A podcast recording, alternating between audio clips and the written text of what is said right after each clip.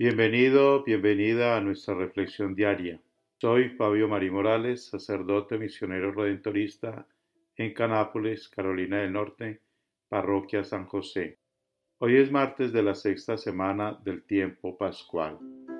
Lectura del Santo Evangelio según San Juan, capítulo 16, versículos del 5 al 11.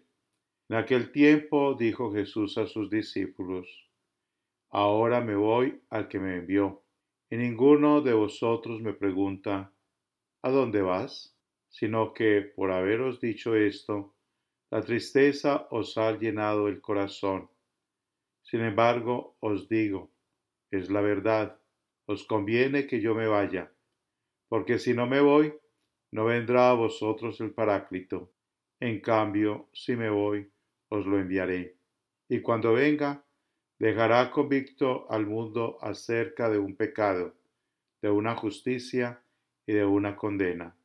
De un pecado, porque no creen en mí. De una justicia, porque me voy al Padre, y no me veréis. De una condena, porque el príncipe de este mundo está condenado. Palabra del Señor. Gloria a ti, Señor Jesús. A veces nos cuesta entender lo que el Señor nos comunica lo que nos propone.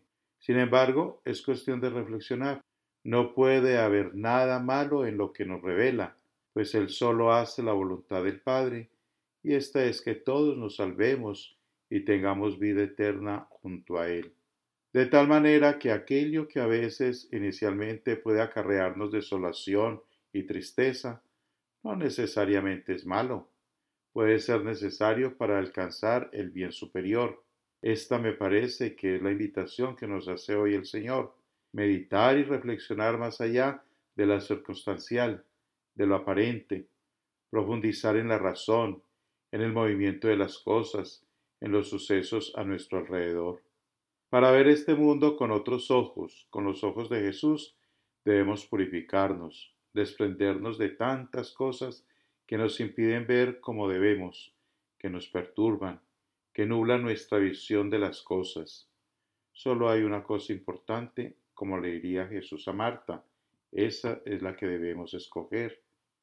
En este Evangelio, Jesús aborda de un modo distinto, con otras palabras, el único mensaje que viene a revelarnos con su vida y que es la constante del Evangelio.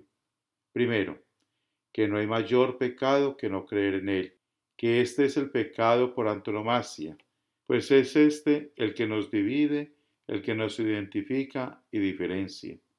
Segundo, que es Él con su sacrificio el que nos abre el camino al Padre, que alcanzarlo entonces es el acto de justicia por excelencia, que como Él nos tiene reservado el Padre.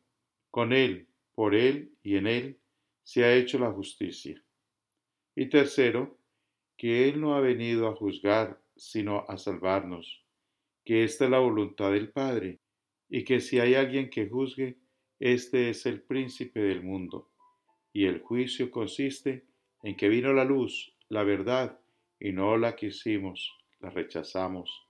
En esto consiste el juicio que alienta el maligno en nosotros, en rechazar el camino que nos propone el Señor.